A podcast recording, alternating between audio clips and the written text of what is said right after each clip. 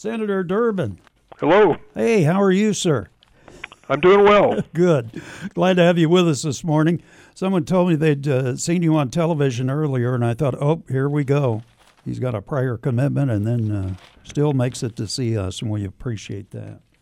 Well, we have a hearing this morning at Judiciary, which is unusual. A whistleblower yeah. who worked for uh, Twitter for over a year uh, then was fired and then came forward to federal agencies and said, "We got some big problems with this company uh, in terms of privacy and even national security."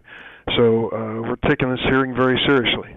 Well, what do you think is going to happen today, and how will this affect uh, the fact that somebody wants to buy them out for a big amount well, of money? It, it, it, that is part of the conversation, but it's not part of our hearing. Yeah. Uh, Elon Musk is in a battle with them as to whether uh, he has to make good on a promise to buy. He said that the company's materially different than they represented, and uh, so they'll fight that out in court probably over a long period of time.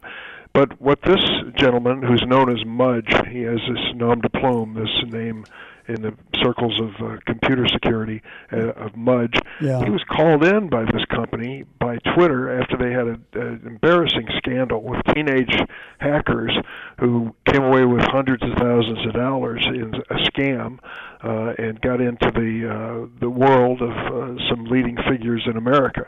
And so they called this fellow Mudge in and said, "Clean up our act." And after a year or so, they ended up firing him. So it, it's a pr- pretty fiery script that leads up to this, uh, but it's something we have to take seriously. To think that if you decided to send out a tweet, uh, you had to provide basic information about yourself, uh, email, telephone, and such, and you think, well, they have that information and nothing more. It turns out they can tell an awful lot about you through these algorithms and uh, your activity on the internet, uh, and can even pinpoint your location as to where you are at any given time. So uh, these are things that most Americans don't know or in, in the era or in, the world of being compromised. Well, now Twitter had tried to buy this guy off, hadn't they? Hadn't they settled with him? Well, they hired him initially, and they gave him stock, uh, you yeah. know, for his uh, work with the company. But uh, apparently, there was no non-disclosure agreement, oh. uh, or he wouldn't be doing this today. That's interesting in itself.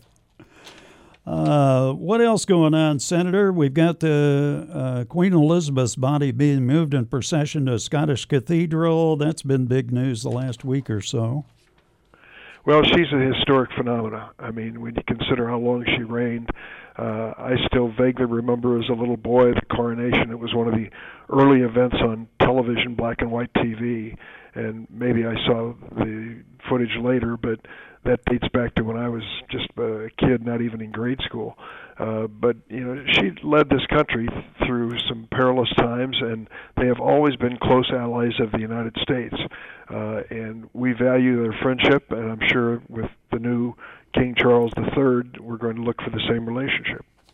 Uh, what do you think is going to happen with Great Britain? Do you think we'll see any kind of change, or will King Charles kind of stick to her line of reasoning? Well, I think he's going to try to promise the people that he will have the same devotion to the country and to his leadership uh, as king of the country. It, it's it, it, those are words hard for Americans to say in the 21st century. Yeah. That somebody is actually a king uh, and speaks our language, uh, and, but that is what they have held to over the years the pomp of it all is a beauty to behold, but uh, I'm not sure that Americans would tolerate that very long. In fact, I think we decided that a long time ago that that wasn't our cup of tea, so to speak. Yeah. The Justice Department has issued about 40 subpoenas to allies and aides of former President Trump in the past week alone as it steps up its investigation into his role in attempts to overturn the results of the 2020 election. Where do you think that's going to go? Well, I tell you, it's it's coming down in every direction. Steve Bannon creates this fund to uh, build the wall and uh, ends up getting prosecuted successfully uh, for misuse of the funds uh, for personal purposes. Uh, President Trump pardons him for any of his misconduct and federal offenses. A state prosecutor in New York says that he may have pardoned him for uh, federal offenses, but there are plenty of state offenses. So Bannon's in hot water. At the same time, the president, after uh, Biden won, is in complete denial and is rallying his troops to send him money uh, for um, some purpose of restoring his presidency. And now 30 or 40 people have been named in indictments uh, for that fundraising activity. A lot of money flowing around here, millions and millions of dollars, and whether it was misspent or not is going to be the subject of the lawsuit. It does sound that way, and it sounds like Steve Bannon was very cautious about the way he was uh, spending it, yachts and going places. I like the fact that this guy said, "I've just begun to fight," and I'm thinking, "You're flat on the canvas, buddy." Yeah, no kidding. That is something. Well, President Trump uh, really trying to get back in there to uh, become president again. He's got to face election to do that, though, and I'm just not quite sure he's going to make it this time around. I, I think he is uh, uh, becoming a uh, problem that many Republicans are acknowledging, and some of them have already paid a price for loyalty to him. Uh, most of them are quiet because they're afraid of him, the politicians, the mm-hmm. Republican politicians.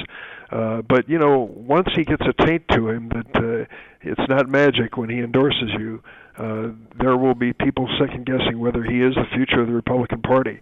Uh, I'm a loyal Democrat, proud of it, but I will tell you this: I pray that he is not the future of the Republican Party.